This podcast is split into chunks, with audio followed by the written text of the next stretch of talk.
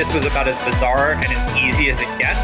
So the number for me was a number that would allow me to never have to work again. I feel like we got top, top, top.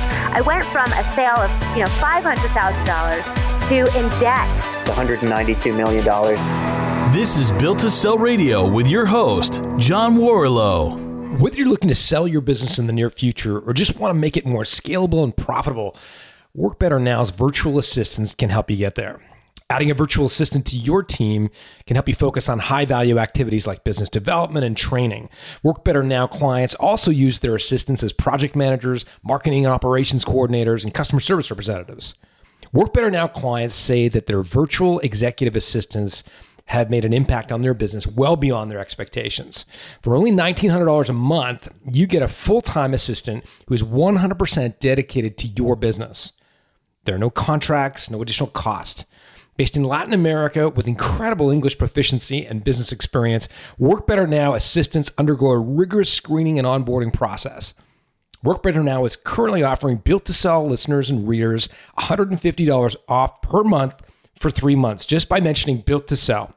To learn more, visit workbetternow.com. You and I both know that running a company is not a bed of roses, right? I mean, I think you've likely reached the point at some point in your entrepreneurial journey where you thought, why on earth am I doing this? This is crazy. This is nuts. My next guest, Melissa Kwan, reached that point in her journey. She had built an app which she'll describe to you to help real estate agents manage the traffic they got from open houses. It's called Spacio. And despite it being a good idea, it was a slog, a tough slog. And there was an interesting point in this interview where I asked Melissa, why did you keep going? Like, wasn't there a point where you kind of scratched your head and thought, like, maybe I should hang this up and go do something else? And I want you to listen for how Melissa and her co founder answered that question because I think it can be a great template for you when you're in your worst moments to reflect on whether it's worth continuing or maybe hanging it up. You're going to hear lots from Melissa. I also loved her description of how she made her marketing dollars stretch further. Uh, she was went down to one meal a day, and I'll let her tell you how she got by on that. She has an interesting way of getting beta customers for a new product. She talks about paying uh, or sharing equity with her co-founder and maybe some lessons along the way there. Lots to learn from this remarkably candid interview with Melissa Kwan.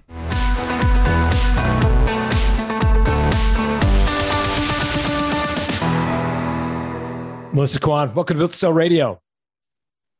Thanks for having me, John. So you guys solved the cool problem. So my wife and I have bought a few houses in the years. We've been married 20 odd years. So we've you know bought and sold houses. And I always go to the open houses and they say, here, sign up, you know, and I kind of like, oh no, I don't want all the marketing crap. so I'll like, I'll like really scribble my name, like signing it like a doctor would, right? Or, or like accidentally in air quotes, mess up my email address with the yeah. view that I don't want to be bothered, right? Yeah. But you guys solved this problem. D- describe Spacio and, and kind of what the what the product does. Yeah, so Spacio is um, you know the industry leading open house app. Um, so as you mentioned, um, you walk into an open house and the first thing you get is an agent telling you to sign in, right? And you know it's no different than like walking into an office building uh, where you have to sign in as well, but like none sure. of those things are legible, right? Or if you see um, a real estate project, there's like a welcome card that you have to sign in before you even get a brochure.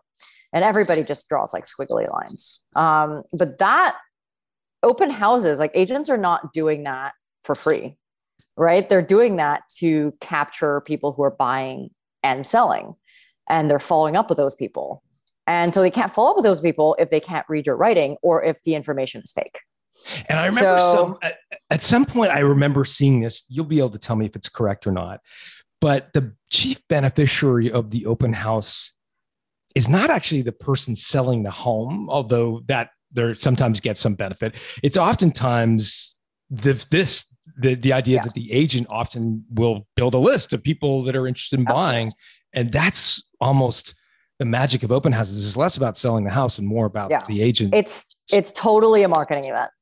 Um, and, and sellers do um, sometimes sell their home through that, but it's primarily for the agents to get buyer and seller leads and also to farm the area to show neighbors that you know this like i have a home in the area and i have a lot of buyers that are coming in. So if you're thinking about selling your home you should list with me.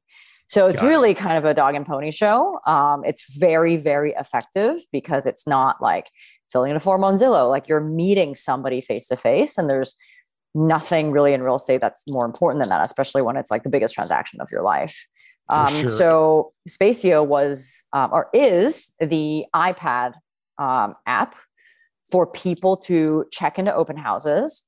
Um, we actually sold to the enterprise, so we sold to a brokerage, and they would give this to their agents as a benefit of, you know, joining that brokerage. So usually agents have like Spacio, they have a CRM, they have some like email marketing as like perks. Um, and so we what the what the buyer sees or the seller sees like as they're coming into the home is like a digital sign in it's beautiful it's digital it's easy.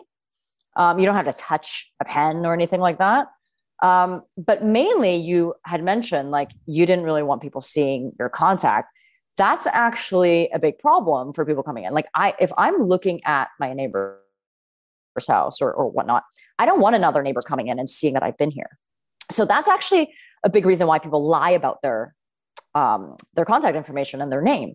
It doesn't mean that they don't want to be followed up with. They just want their privacy. So what happens when you type your contact information and your email into an iPad? It just disappears.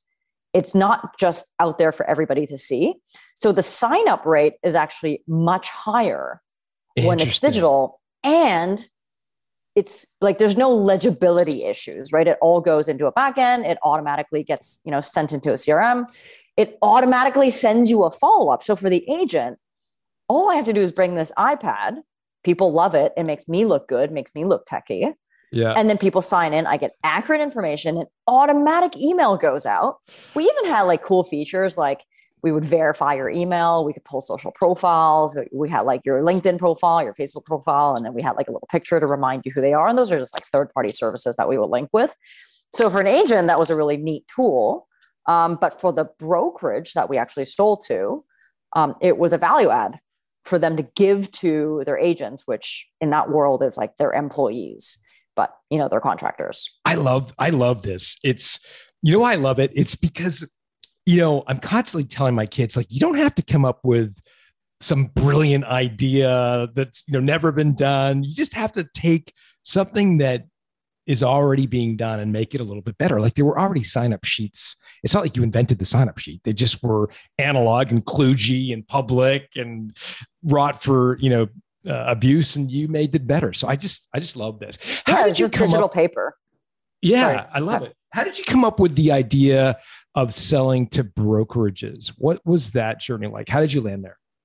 Well, I mean, I think most ideas in companies, big or small, are driven by revenue.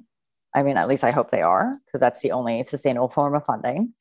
Um, and we were not venture backed. I mean, I've never been venture backed. Um, when we started, like I had pulled out a bank loan at a company before that. So I pulled a loan against that revenue that I had. I put in a lot of my own savings um, to start that company.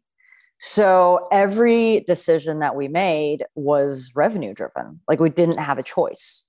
So the product, um, you know, I, I mean, it's it's interesting. You say like, oh, it, it doesn't have to be that innovative. It can just be something so simple. But while that's true, I think a lot of people listening and ha- that have started companies, it's like hindsight 2020, right? The form that Spacio started making money, like the first product somebody would pay for, took two and a half years to get to hmm. because we had tried like 10 versions of that. And it wasn't until we removed a whole bunch of features and only focused on the sign in part that people started using it. So I agree with yes, it should be super simple, but the journey doesn't always start like that because you always start thinking oh it has to be all this stuff otherwise people won't pay for it especially in technology but somebody once told me and this this always stuck with me is you know people think that innovation has to be so bleeding edge right but innovation is changing the way someone does something forever. And sometimes that improvement is just incremental. And for us, it was paper to digital paper, but it didn't start that way. We had like 20 features surrounding it, and it was very, it was very, a, a very bloated product. And I remember pitching to a VC uh, because we were running out of money. And he was like, Well, you know, this seems like it has legs, but there's too much stuff in it. You should just remove everything and focus on the one thing everybody does, which is signing in. And at that point, I'm like, No, it's too simple. Nobody would use it. But prior to that, nobody understood what we were trying to do. Like it was still an open house product, but it just had like so many moving parts. And so he was like, no, just like just rip everything out and just focus on this. So at that point, we had like 60 more days. And um, I was like, well, it can't hurt. So 60 more days it. for clarification. What do you mean by 60 more days? Uh, until I run out of money yet again. like it was just like a constant, you know, vicious cycle of running out of money. Um, and so that was a product we we relaunched with, and that was for the first time people started understanding it and using it. And I really just went to Craigslist actually and, and just got a bunch of people to try to use it to beta test it. And then I would go to those open houses that agreed to use it to see if they would actually do it and then at, like and watch them ask me sign in on this thing. And that was actually how how we started. But how did we go to the enterprise? I think especially in, in real estate software, um, very few companies achieve direct to consumer, right? Direct to consumer is like direct to agent, like real estate agent. Sure. There's like like Zillow has done that. That's a direct to agent product. Most companies in the real estate tech world sell to the brokers. They sell to the franchise because you're selling to, you know, a thousand people at once. But instead of like 20, like $20 per person, you're getting maybe $1 a person. So the math is less interesting per user, but each contract is bigger. So you mentioned that you almost ran out of money. Can you estimate how much of your own personal savings and money you borrowed from your other company that you kind of poured into this before you got outside capital? 700,000. Wow. Um, yeah, it was not a good time. it was, I was, uh, I mean, I moved to New, I moved to New York from Vancouver to grow this company because New York is a is the real estate capital of the world.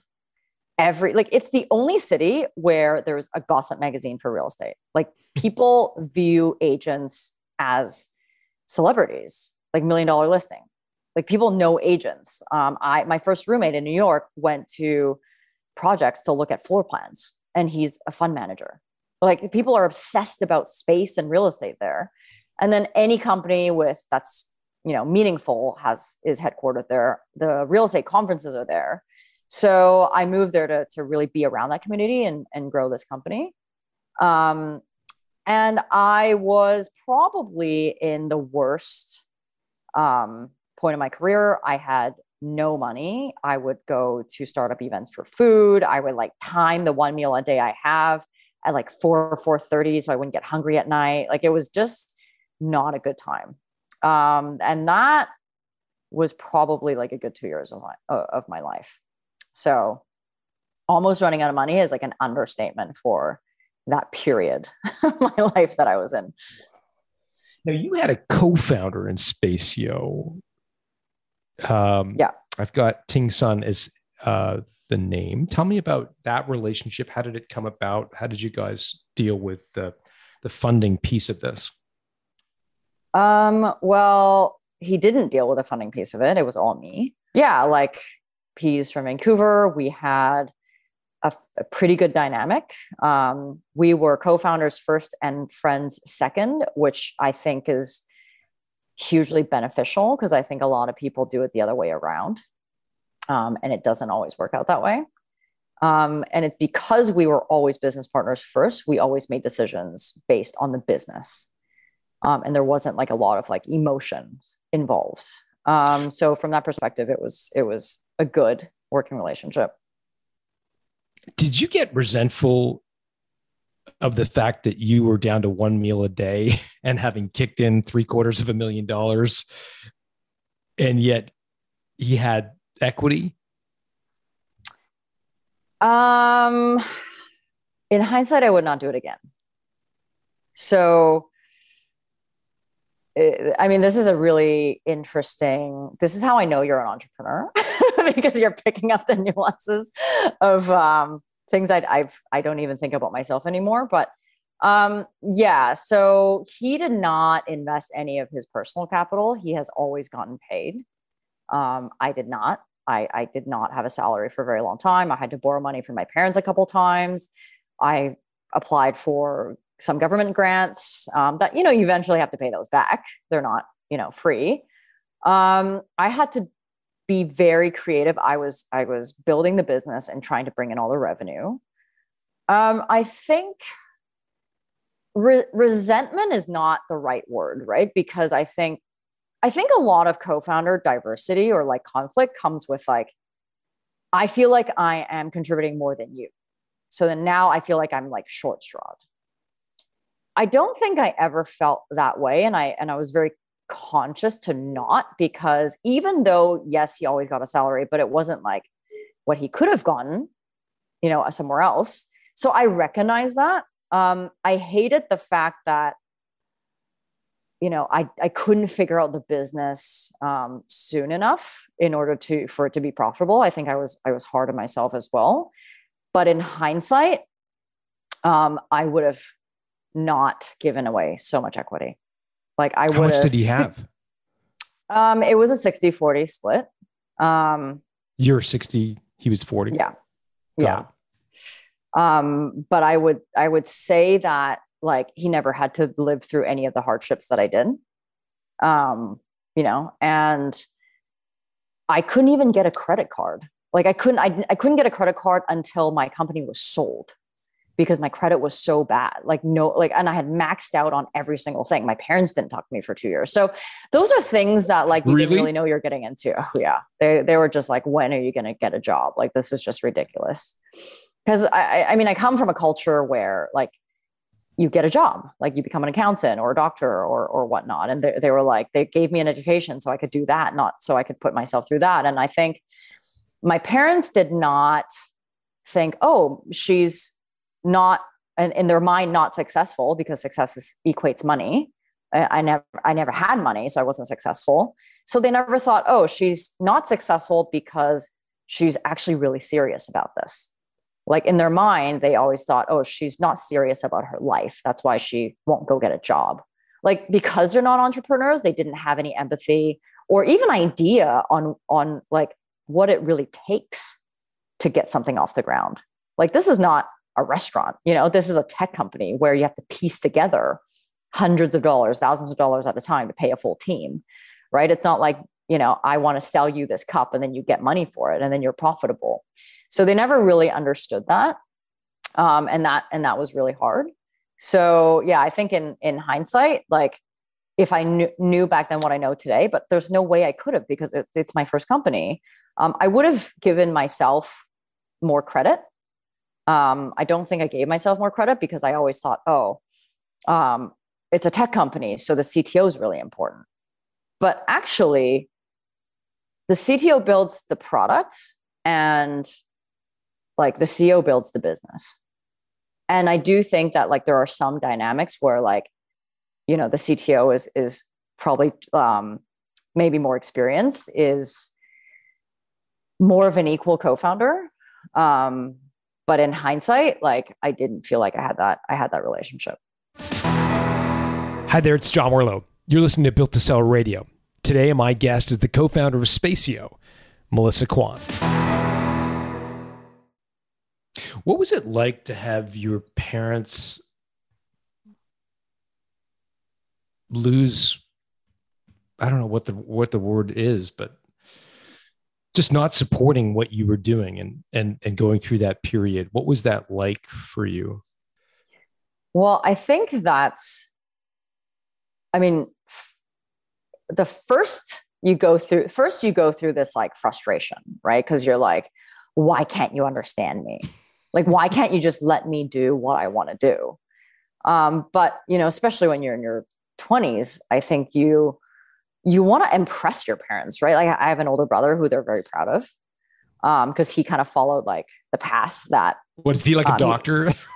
Um, no, he's like an animator at at Sony. Uh, okay, and but he's got a like, job you know, and he's doing got- the- yeah, super doing the right thing. stable. Yeah, Yeah, he's doing yeah, the right yeah, thing. Like he's like got married young, and um, you you want to you want to make them proud, right? You want them to talk about you to th- to their friends, especially if you have uh, siblings that they're Sure. they're proud of.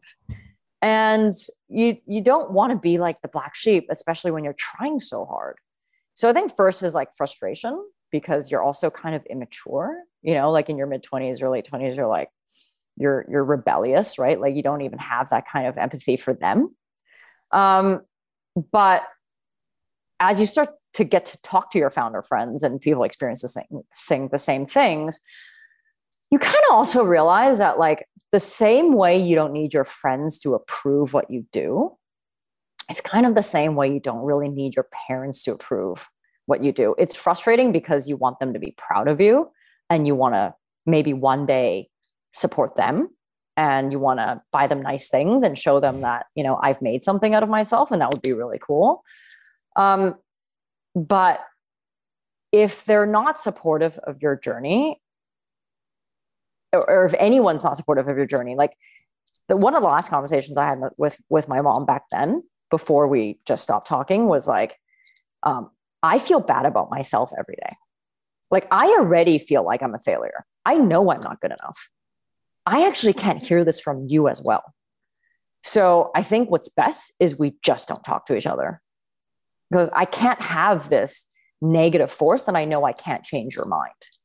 And I, I'm not like suggesting that was the best thing to do, but for me, like there was just no way around it. Like it was adding so much weight onto a situation that was already so difficult. Um, I needed to be away from any sort of like negative energy that would negatively like impact my performance because I need like every bit of spirit to like make this go. So I think at first it was definitely frustration on like, why can't you understand me? But eventually you just learn to move yourself away from that emotionally and, and just focus on your business and hope You that know, it works out. Yeah, well, it certainly did in your case, and I, I'd, I'd be curious to know your thoughts on this because I think there's this this folklore among entrepreneurs, which is you know like you you, you never quit, you you keep going, and sort of this very this mentality of like no matter what, you always have to keep going, and and in your case, I mean, gosh, you had this great enterprise sales career, probably making a lot of money, making you proud, then you pour 700 grand into this thing. You're eating one meal a day your credit's shot. Like what what gave you the confidence to continue to plug away? Like what was like what were you seeing that made you think no no i'm on the right track? What were the what were the signs? What were the things you were looking at I mean, that's that's a great question. I think back then, um, and it's it's almost like until you see real success, um, and I don't mean like million dollar success, right? I mean like a light at the end of the tunnel, like whether that's break even or close to, like um, product market fit, like whatever that is for you. Like until you see that, everything feels like it's against you. But what did what did you see that gave you the confidence? Because there were a lot of forces that were like, Yeah. this is not working. Go come up with another Yeah, idea. I mean, you must have been seeing some success. I didn't see, okay. So the, what the, the point I was trying to make with that analogy was nothing, like everything was against me. We had some customers, but not enough for me to be like, okay, this is it. Like, I think we had like five or six, right? Like, and, Brokerages that had and yeah. And, you know, it could be like, you know, $300 to $500, like not nearly enough. Right. Mhm. And, um, it could be early supporters that just want to be different. Um it's, it's not enough to for like for you to feel like oh this is a real company. Like people are going to buy this. Um the the way that Ting and I made decisions and and at that point Ting was pretty tired of this right? Like he was like okay it feels like we're kind of beating a dead horse. Should we should I go and find another job do you want to keep going like and he was always he was always very supportive of whatever I wanted to do and and that actually is a big reason why that co-founder relationship works um, or worked. Um, but I had so much invested in this already, and like my uncle had invested a 100 grand that I didn't want to lose. But what was I going to go back to? I'd moved to New York. I can't move back to Vancouver. Like I can't go just go rent a place. I'm in so much debt. Like I had nothing. I had nothing but this. Right? I had nothing to go back to. Like no fallback.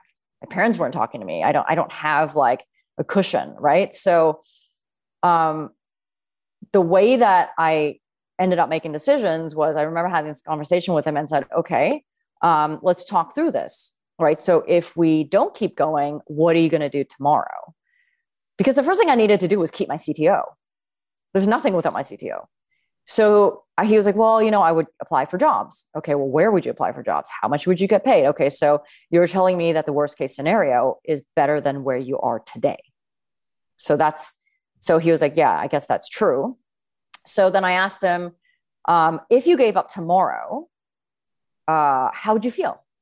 And that actually became the premise by which we made we made those decisions when when we felt that way, when we felt like we want to give up, because it was not based on facts, right? It was not reasonable. In fact, it was fairly unreasonable. And if the answer to that question was, I would still wonder, like, if there's another door. Like, I would still wonder if we didn't go as far, like, as we could. Um, and if if the answer was I would still wonder, then we just keep going. And luckily for us, like then we started getting another customer and another customer and another customer. But there were so many points that we could have given up and nobody would have been like, you guys didn't try hard enough.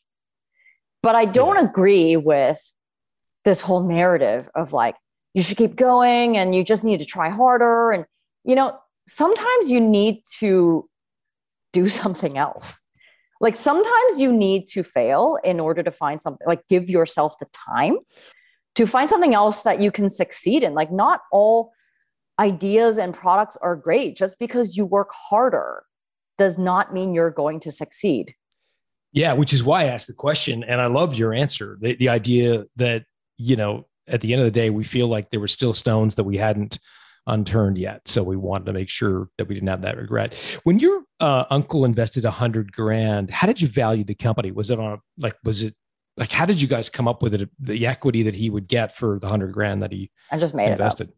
I mean, isn't that isn't that how like everybody makes it up? I mean, he was yeah, yeah. he was one of the first people, so it was like incorporated, and then got a hundred grand from him. And it, back then, it was like I mean, there was some standard, right? Like there, we're we're not from the Bay Area, right? So it would be like I think any anybody in San Francisco would be getting right out of the gate like five million, you know, on a convertible note. I think we did like three or something like that. Um, but nowadays, sorry, three what? Three, three million three million. You got a um, convertible note from your uncle for three million. Sorry, I don't know. so the valuation was like ah, it was like a hundred grand on three million convertible note. Like, um, but now like when you if you're from the valley, it would be like eight or not like eight to ten million, right? Right out of the gate. If you're a second time entrepreneur, you can do whatever you want. Got it. But you know, it's just I mean, it was a it was a favor. Like it wasn't really based on anything. Yeah. So he got roughly 3%, if I'm doing the math right. Is that right? Uh, something like that. 300,000. So roughly 3%. Got it. And, and he did, did you structure that as a convertible note? Yeah. Yeah. I did. And it was, a, it was time based. Um, there was like a couple other triggers, but it, it just over time converted. Um, and I forgot what the discount was back then, but there was like a bit of a discount. Can you um, just describe in layman's terms what you mean by convertible note? Oh man, let me think. It's it's like it's almost like I need I need to relearn this. Um, it's basically a company. It's it's like a debt structure, right? So like because it's so new, you don't have an actual valuation. You're not selling equity. You're selling um, you're selling the opportunity to convert your investment into equity when your company is um, far along enough for uh, what that when you raise an actual equity round for someone else to set that price. Um, but then because you came in early, um, everybody will buy at a certain price. And because you came in early, you get like a discount when that converts. So Um, but it also has these mechanisms built in that if you never raise another round, like if nobody ever sets a price, then it converts by itself in three years. I think that's the standard. Um, and there was like an equation that that happens, but it would be like converting at three years at three million, like at Yeah. the valuation that you had set.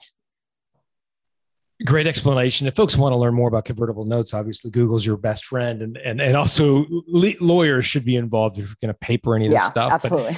but it's a it's a very common way to to finance a startup be when as you point out uh, there is no real valuation yet nobody's sort of institutional has come along and say okay it's worth x so it's a great and very simple very low paperwork et cetera but again google it and then talk to a lawyer who knows what they're doing to uh, to paper it properly and keep it all on the up and up. So that's awesome. So that's helpful. You reached a point and by the way i should point people to your medium post and we'll put it in the show notes built to sell.com the the medium post you wrote is a two-parter which is a great sort of synopsis of how you built it and and i think maintained 94% of the equity or something to that effect but you you maintained a big chunk of the equity along the way. Folks can again get that uh, medium post we'll link to it in the show notes at one point you mentioned that you reached a point where you were like 90 days or maybe 60 days away from giving up. You, you sort of plotted out your burn rate. You had a little bit of cash left, and you said, "Okay." And and I think you and Ting sat down and said, "Okay, you know, we we need to make a decision here." And I, this is really the 60 day mark where you were realized that it was it was now or never. Can you describe what happened next?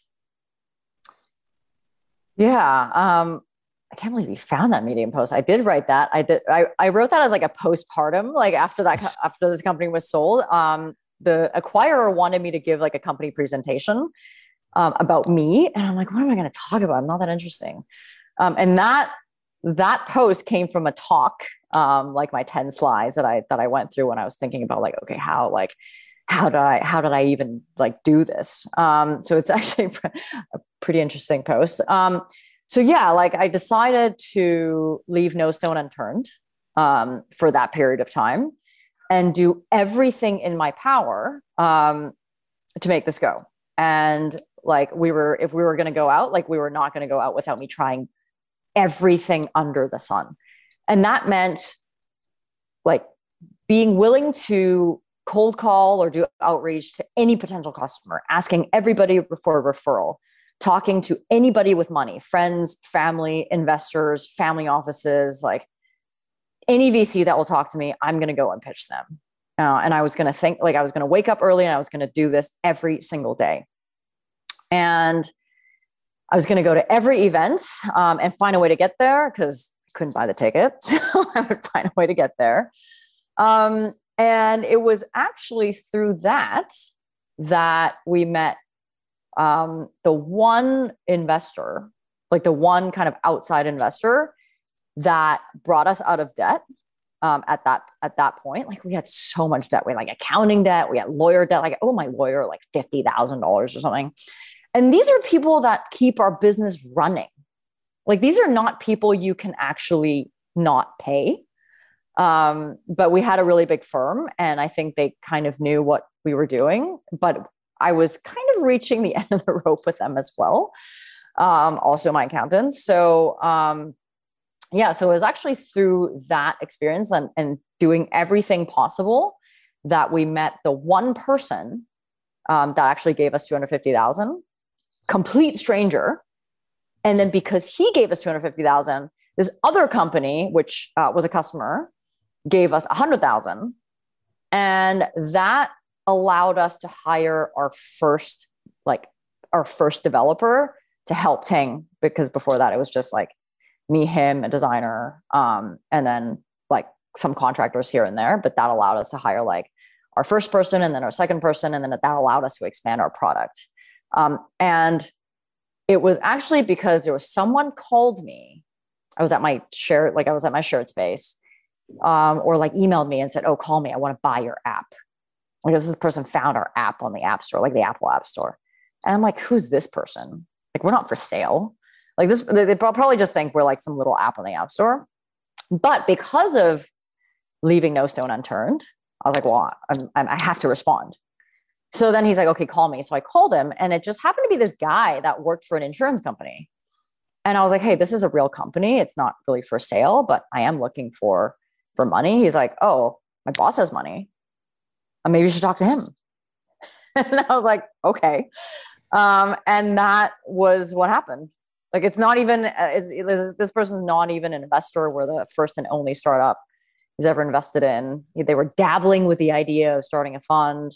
Um, and then it didn't actually happen. We're the only company that they invested in, but that's that's how did happened. you how did you structure the 250 and the 100 like what was the um it was there? also on a, it was on a safe um which is a version which is a dumbed down version of the convertible note um and then it was for 5 million um because we we still didn't have enough traction in order to get like a, a price round like we were still very early right. um and, and when you say on 5 million you're referring to a valuation of 5 million yeah yeah got it Hi there, it's John Warrillow. You're listening to Built to Sell Radio.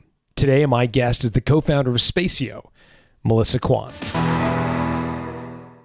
And so, where does it go from there? You get this injection of money. What next? Did, were you like, how did you go from sort of this very desperate times to being acquirable effectively? Like, what's that journey like? Well, from the, fr- I mean, the very desperate time was not figuring out a product that somebody would pay for. That was really the hardest, right? Like you're constantly changing your product and changing your pitch and going back to the same customer you thought you were going to sell to and, and telling them, oh, I changed this thing and they're sick of hearing from you. Right. Like that's the that's the desperate time, right? Like by the time we found a product that people were willing to put their credit card in, I, I remember I was like at some uh, like a, a breakfast meeting of a brokerage and they were going to give me 10 minutes to talk about this app. Um, I was sitting there playing with my phone and I got like a Stripe notification of someone paying like $15. And I was like, is this a test? And then I like emailed Tang. I was like, is this a test? There was, there no Slack or anything. And he was like, what? Somebody paid us? And um, because it wasn't an app back then, it was like the first version was a was an iPad optimized website that you like go full screen and it looks like an app. Um, and then, so that was, um, I think that was like September 2017. So actually, from the moment we found the product that someone would pay for to the moment we were acquired was only two and a half years. So it wasn't really that long. Um, so even though Spacio felt like an eight year journey, like I really ran the company for five years, but let's say it was an eight year journey, like finding that product took two and a half years. So tell and me then what happened. Once, Go ahead. And then once someone started to pay for it, we were iterating, iterating, and then it, the deals got bigger and bigger and bigger. And then we were profitable because each deal was like we had a super small team and because we were always revenue driven and had to be creative. The one good thing about not having venture capital is it forces you to make money you cannot try marketing channels. You can't try cool products. Like your VC doesn't force their portfolio companies to use your product. Like you actually have to create value in the world, right? Like not just give it away for free. Like there's sure. no free trial. Like there's no free. There's a free trial. There's no free version. Like having a free version is a luxury, right? How did you go though from the first Stripe payment to being acquired? I mean, did you invest invested? You mentioned in technology people. Did you invest in more salespeople to to no, go to more brokerages, was, or did you continue to do that piece? Yeah, I was always the only salesperson. Um, real estate is actually like the real estate is a big industry, but there are very few players, and um, it's software sold through conferences, right? A few times a year, all the brokers go. Like it's it's a very like it's it's actually a super small industry. It's easy to navigate. You just need to, people just need to know that you're going to stick around because there's so much churn in the industry and it's so hard mm-hmm. to sell into. But it's also very cliquey, right? So like once like one broker starts using it, they're like, well, what's that? So then you you you build credibility with every sale.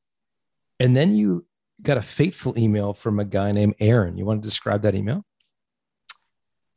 Yeah. So that is actually so the interesting thing is like you kind of fake it till you make it, right? Um, especially in the real estate industry, like it's just so small that like people you need to put yourself on the map somehow. I think somebody wrote about us about this like you know new digital and cool like open house app and i was going to a conference um, that someone else had to like had to pay for me for because i had no money um, and i had to fly to san francisco for this conference and um, he was like i will get you the hotel room in my um, with points this other guy had an extra ticket and he was going to get it for me and he's like the only thing you have to do is fly yourself there like if you find yourself a way to get there you will go to this conference and that was during that period when I was like, leave no stone unturned. Like I have to go to this thing. And then I get an email from Aaron Kardell, um, who was the CEO of HomeSpotter, eventual acquirer of my company, and was like, hey, you know, we're looking for an open house app um, to acquire. Would would love to meet you. And I'm like, oh, that's interesting. Like we just have like a one page iPad app. like, why does this guy think I'm anything like bigger than that? but that was um, me and Aaron's first meeting. We became friends after that. Um, but he was like, "Yeah, we're looking to add something to our stack." I'm like, "Well, what would you pay for this?" And I didn't tell him where we were at. Um, and he was like, "Oh, I don't know, like maybe 200, 250,000." I'm like, "It's not even interesting, right? Like, I might as well just go see what happens." But I was just curious to see what he would say. Um, but we became friends because of that meeting. Um, and then he became almost like a mentor because he had been in the industry for much longer. And uh, eventually they acquired our company. So where does it go from there? So you're having this email exchange, you're becoming friendly. You know, how big are you at the point where conversations kind of move from mentorship to, hey, maybe we should acquire? Like in terms of how, whatever proxy you want to use for size, like number of brokers using the tool or number of employees um, or whatever. Yeah, we had I think over a hundred thousand agents. So under about, I would say like a little over a hundred brokerages of all sizes, um, anywhere from like the one office brokerage to the largest in in the largest privately owned in the U.S., which is Howard Hanna. Um, and it wasn't a progressive journey. Like we were friends. Like it was it was no different than like like all the founders in real estate because it's so small like all the founders of tech companies that that stick around they're they're, they're just friends mm-hmm. and um, because we were friends he was also someone that i i respected um, he always kept to himself he was very humble he was never in the media like he was very very pragmatic he was very smart and he was like more of an observer um, and i would go to him for advice but i would also go to him to complain because he always had good advice. And um, I was just so fed up with where I was. Like I wasn't having fun anymore. Help me square I, that because it sounds like things are going well at this point. Like we got we got 350 grand from outside investors at a $5 million yeah. valuation. We got 100 brokerages, 100,000 agents. I mean, like outsiders listening to that thinking, man, this is taking off. This is great. So why yeah. are you, what's, help me square that. So we were profitable already. Um, I was slowly paying myself a little bit more. I was like starting to pay back my debt. Like every new deal we got, you know, Ting and I would pay ourselves a little bit more. So we were kind of like, I was, there was a definitely a path, right? Like, and also I was, I left New York to to nomad. Like I I lived on the road actually for for three years. Um, because I was like, well, if building this company is hard and I get to choose what makes me happy, then I might as well travel and, and do it from anywhere in the world. But you mentioned so, you were frustrated and Aaron was your mentor. You approached him. But so what was frustrating? Why were you done at this point in the journey? I um don't know if I could say this on this podcast. Hopefully no real estate person is going to listen. I hated my customers. Just hmm. I hated my users. It wasn't um and and in hindsight, there were a lot of things that I would have done differently, and I, these are things that I've written about as well. Um, but it also it became a company that was more of a means to an end. Like it was never going to be, um, you know, a multi-million dollar company. Like it could have been like maybe a two, three million dollar company.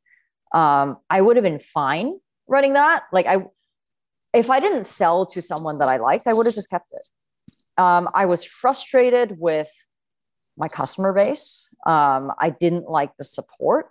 I didn't like that the company's potential was limited.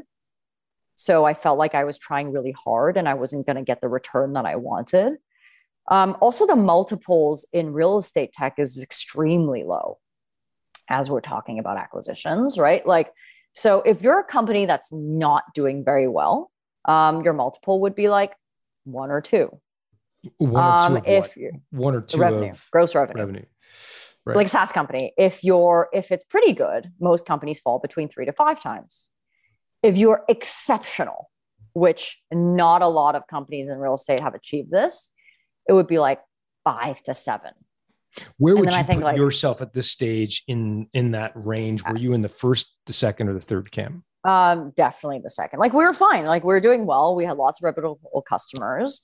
We were not exceptional. Like we didn't we didn't sell, you know, direct to agents, right? So we didn't really have that potential. But only like a handful of companies have ever achieved over five times. Um, and that's actually, I think, kind of why like a lot of these acquisition prices are not published. Like they're they're not good. It's not good for the industry Mm-hmm. for other companies to, to know this. Um, but I was also seeing, like outside of real estate, the multiples that other companies were getting 10 times, 15 times, 20 times. You look at a, you know, you look at Shopify, that's like publicly traded SaaS company, 40 times. That will never happen in real estate. So you're trying so hard to build this company, maybe equal effort as outside of real estate, but you're getting half the multiple or maybe less. So that like understanding that was really discouraging. Mhm. Um, but Mhm. mostly, I think the most important part was I just wasn't happy doing what I was doing. And I was waking up every day, dragging my feet, and I had to pretend to be someone else in front of my co founder as well. I can't tell my team that I'm unhappy and that I hate this. Like, of course, there's frustrations, but I can't tell them, like, want to get rid of this thing. Tell me about when the conversation with Aaron goes from sort of mentor mentee to, hey, Melissa, we want to buy your company. Well, I was just complaining to him one day, and I'm like, you know, I'm so tired of this, and like, I need to do something else. So, like, at that point, I'd been in this industry for almost 10 years. And before that, I was working in real estate as well. So, maybe I'm, I'm not even that old, right? So, maybe 12 years uh, I had spent in real estate. It's, it's my entire career. And I was just kind of ready to do something else, right? It's like, when I started the company, I was a different person. The only constant in my life, you know, from like starting it to to that that point was this company. So what Right, was his so- reaction to your I'm just tired. I wanted to go do something else. What did he say? Yeah. So I actually just said, like, I wonder if Tang will like let me just sell my piece to someone else. Like, I wonder how he would feel about that. And Aaron was like, "Oh, well, if you're serious, we're actually looking to make our first acquisition. Um, you know, we should talk, but you have to stay in the company. Like, you're, I'm not going to let you like go anywhere, but maybe there's a path for for you to exit." And the best thing about that conversation was because I'd known Aaron for all these years, I didn't have to hide. I didn't have to pretend to be someone else because if I were to package the company to pitch to other people, I would have to pitch another story, right? I would have to say this is so exciting and if you do this and you know you would you could make this into something else and I'm going to stick around because I'm I love this company like that's what you would have to do as a founder. Otherwise, they're not going to buy you. They're not. They're not going to buying a founder that hates their company, right? So the good thing with Aaron is he knew I would deliver. Like he knew I was never going to leave my customers and leave Tang, and he knew I was always going to stick around and do the right thing. But he also knew what I was frustrated with. So I where was did you go like- from there? Yeah. So I was like, oh, can like at that point, nobody knew anything about HomeSpotter. Like they were they were never in the spotlight. Right. Like nobody even knew what they really did. Like Aaron was there, but he didn't really talk to anybody. So we just signed an NDA and then he was like, Well, let me share some of the things that I'm planning. And then um that was when I realized, oh, actually, this is a real company with with significant impact and they have quite a quite a bit of capital and also access the capital. Um, and it became really it, it became a possibility. Um, so it wasn't i was not pitching the company. I didn't i didn't pitch to anybody else. Um, we actually didn't even tell other people we were selling. I wasn't trying to get the highest price Um, So how did the how did it go from him kind of almost pitching you on his vision uh, for HomeSpotter to uh, like arriving at what he was willing to pay for Spacio? Did did did you guys did you throw a number out there? Did he throw a number out there? How did you guys structure? Um, no, so this is, I think, a really special case. Um, so we started the conversation in November 2018, and the company was was sold, closed, like first week of January. Wow. In like, so it, it moved really quickly, and there wasn't actually an event we, we wanted to make because there, there was a big uh, real estate conference that we wanted to announce this in to like kick off the year because it's very seasonal. Like in January, everybody does kickoffs, and like you kind of put yourself on the map. And he wanted to show the industry that HomeSpotter is a real player, like actually bought a company. So um, I knew because I because I know Aaron so well, I also knew that he is a super fair guy. Like he is not someone that tries to take advantage of anybody. And like he's he's a, like a very typical Midwesterner. Like he's just like a stand-up guy. So I knew whatever he came up with would be a really fair arrangement. And um and that I knew he would take care of the team and I he knew that was important for me. Um, and he knew what was important for me was to keep my lifestyle because I was like traveling around and nomading. Like I was never gonna go back to the office. He didn't care about that stuff. And that's the other thing. Like he knew who I was. and he kind of knew Tang through the years that I've talked to him about about him as well. So what so was his offer? offer. What was his offer to you on a multiple of revenue? I know we can't talk about the actual price, but uh, like what kind of multiple of revenue did he offer you? Um, it was definitely in the three to five range. Um, it. and it was a mix of um, it was a mix of cash earnout and also equity, which is which is very common. Um, cash upfront was mostly to pay out our investors because it was either you pay out your investors or they add more people to the cap table. It's not good for anybody, right? Like my investors have been with me for so long, like they don't want to be a part of this thing. I don't want them to be a part of this thing, especially my uncle. Like I just wanted him to get some return. Um, and so most of the cash up front went up, like went to pay out the investors. Um, and, And, was that cat? Did was that? Um, did they get a return on Yeah. that cash, or did they get basically their money back effe- effectively?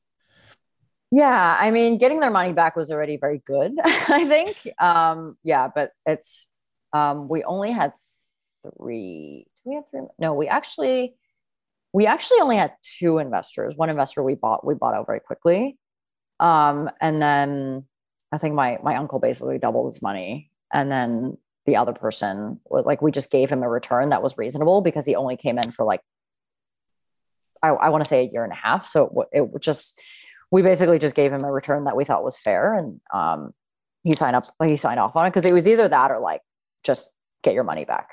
So we did the right, Right. thing. Um, we just did what we we help me understand something.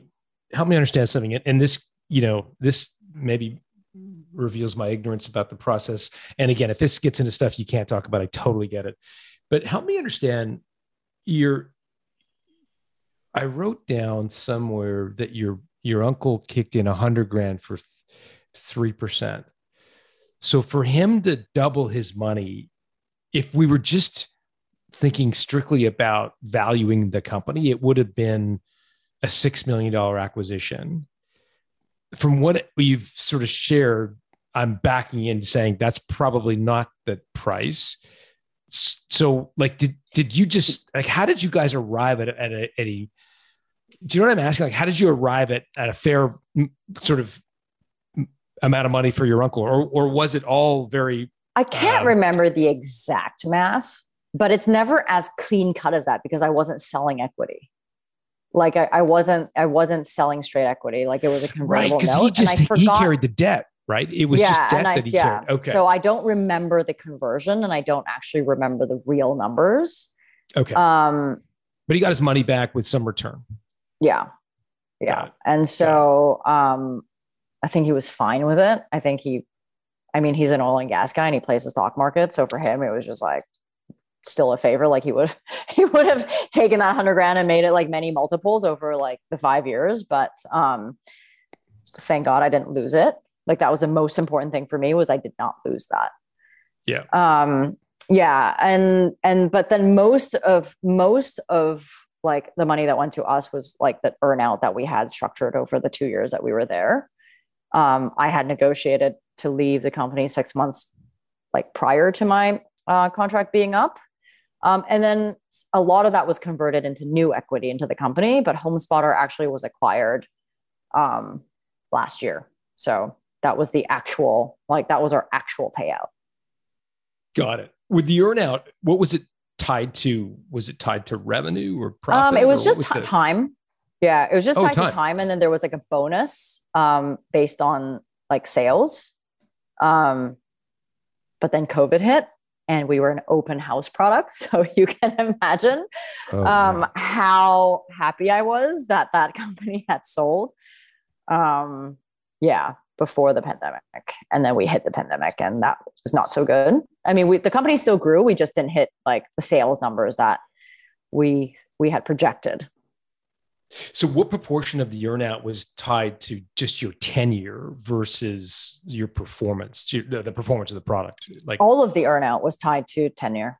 It was just Oh. a bonus that was tied to I sales. see, I see. Okay, got it. and that was why it was fair because a lot of people would tie the earnout to some metric. Um, like Aaron and NSCO had had worked out like a structure that would make it really compelling for us to stay, um, and like set like and and like upsell our existing customers with with their products. Got it. Got it. So you got this these these funds from an earnout that was tied to your tenure in the company, effectively staying employed, and then you rolled that into equity into um, HomeSpotter.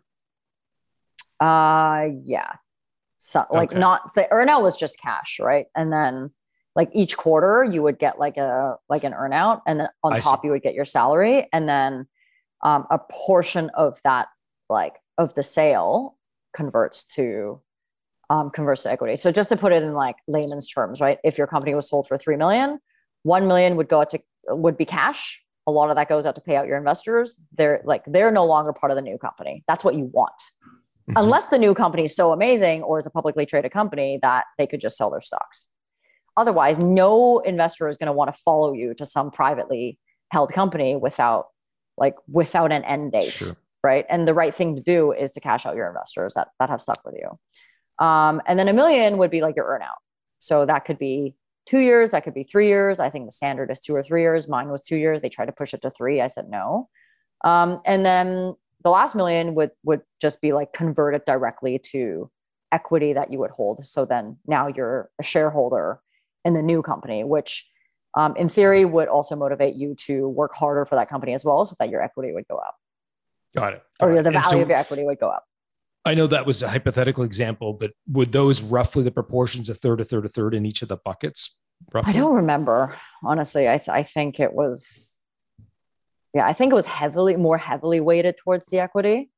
Okay. um, which is pretty common as well because not especially for privately held companies that are not venture backed like they were they had they had investors but they were not like venture backed um, yeah it's pretty it's pretty common because they just don't have a lot of cash to spend Got it. And how was HomeSpotter valued for the purposes of converting your Spacio equity into HomeSpotter equity? Like, were they valuing HomeSpotter on a multiple of revenue? Like, yeah it was actually a really assessing- fair way of doing it um, and that's just another indication of how these guys are just super fair um, whatever multiple they gave us they just Hmm. made like they just gave themselves the same multiple That's cool. and that was And actually the, the right way to do it And how did that then play out when HomeSpotter got acquired? What was the multiple like higher, lower, about the same as what effectively Um, I you got? actually don't. I actually don't know what what multiple they got acquired at. Um, I think it was probably, I, I, if I had to guess, it was probably pretty standard. I don't know the terms of that deal.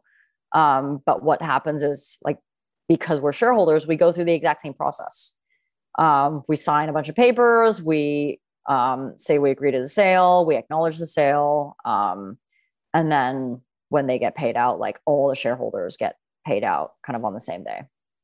Got it. Got it. What was that like? Pretty magical. Pretty magical, definitely.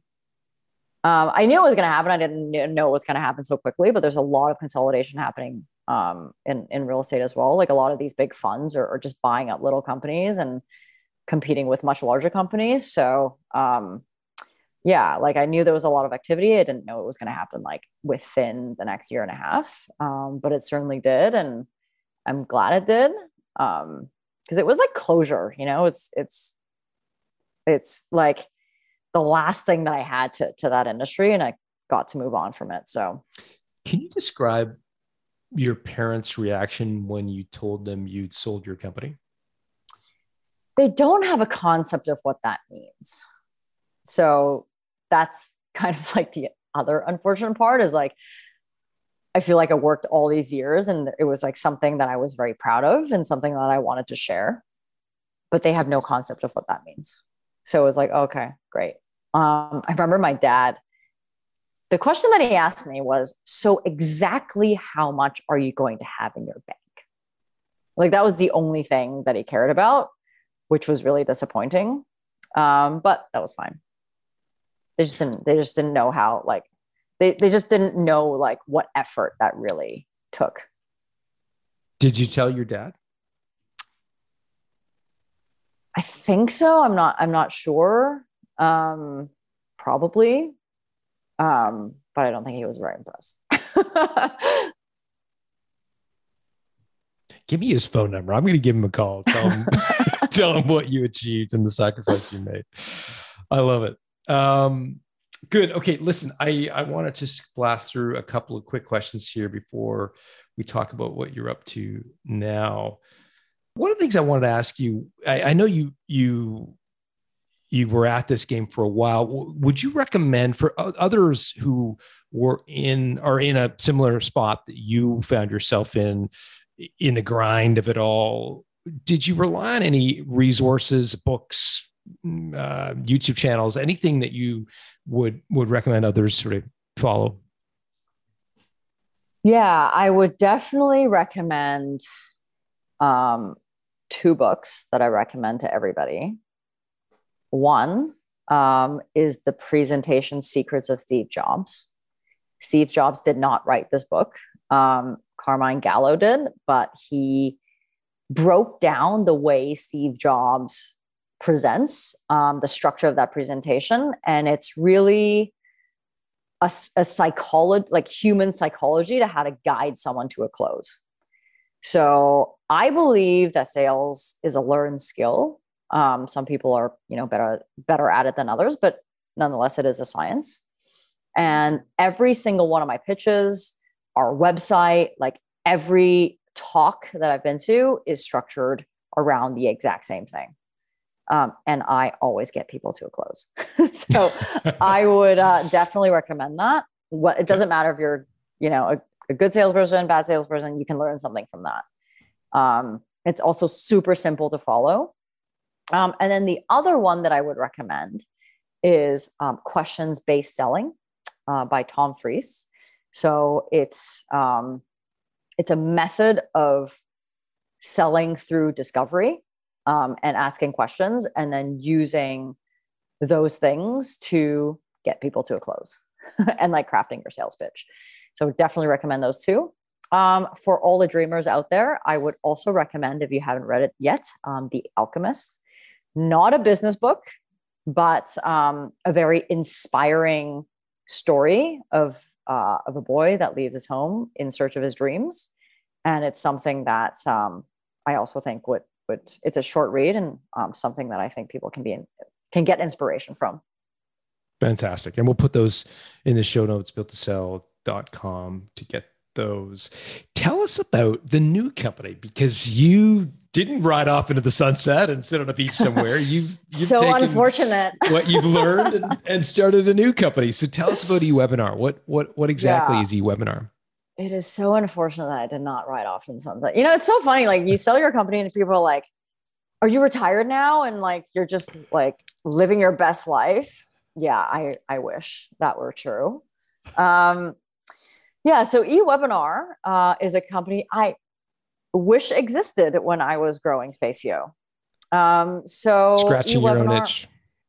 yeah actually um, i also wrote about i, I, I wrote a big um, linkedin post i don't know if you saw about designing your life. Um, designing the life you want to lead not around the next demo. So ewebinar actually is a product that automates webinars by using a video. So what we do is we turn any video uh, into an automated webinar that you can set on a recurring schedule. So you can run as many webinars as you want without actually being there. So, So cool. think about all of your sales demos, your onboardings, your training, your feature updates, your lead gen content, customer interviews, uh, product training for staff, you know, whatever it might be. Any pitch that you need to do over and over again and you are sick of doing them, we are the product to help you never do those again.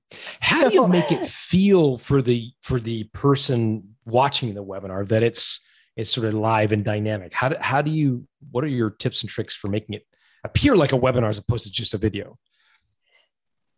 Yeah. So um, I think it's the experience of like signing up for a webinar, right? So a video is you go to YouTube and you hit play. You go to, uh, you know, Netflix and you hit play. Sure. But then you could also hit pause, right? And then you can leave and then you never get back to it. A webinar has a registration process, right? You pick a time, you get a calendar invite, you get reminders, and then after you get follow ups, it starts at a certain time. But the most important thing is within a webinar, you get to interact with the host. So you get to ask questions, you get to text them, you get to answer a poll. So all of those like little nuances are built in. Um, the chat is there, but the uh, like, but you can respond in real time if you want to. But if not, they'll get your response on email. It's no different than like when you land on a website, you get a little chat bubble that says, "Can I help you?" It's the exact same flow. Um, so what it does is people register for a webinar. It can start right now if they want to, but if they're heading out the door, they can choose a session that's happening tomorrow at 2 p.m. They go to their computer because they're actually free. Um, and they get to chat with you. And if I happen to be there, I can hop in and respond. Um, Oh, cool. If not, yeah, if not, you, they'll- hit- you respond past uh, after the fact with email. So cool. Yeah. Uh, the website e webinar. Tell us the website. you ewebinar.com. We totally lucked out on the URL. It's exactly as it sounds. Awesome. ewebinar.com. ewebinar.com. We'll put all that in the show notes. Yeah, Melissa it's Kwan. for it's for people who hate running webinars. We can do them for you. awesome. Uh, well, that's great. I uh, I appreciate you sharing your story. It's amazing. I g- give me your dad's phone number. I'm going to give him a quick ring right now and uh, tell him about sacrifice. It was great to meet you, and thank you for doing this. Thanks so much, John. Appreciate it. Hey, listen, I hope you enjoyed my conversation with Melissa Kwan. I've got a favor to ask. If you know someone like Melissa who has a great built to sell story, please get in touch. Nominate them to be a guest on the show by going to builttosell.com slash nominate. Built to Sell Radio is produced by Haley Parkhill. Our audio and video engineer is Dennis Labataglia. If you like what you've just heard, subscribe to get a new episode delivered to your inbox each week. Just go to builttosell.com.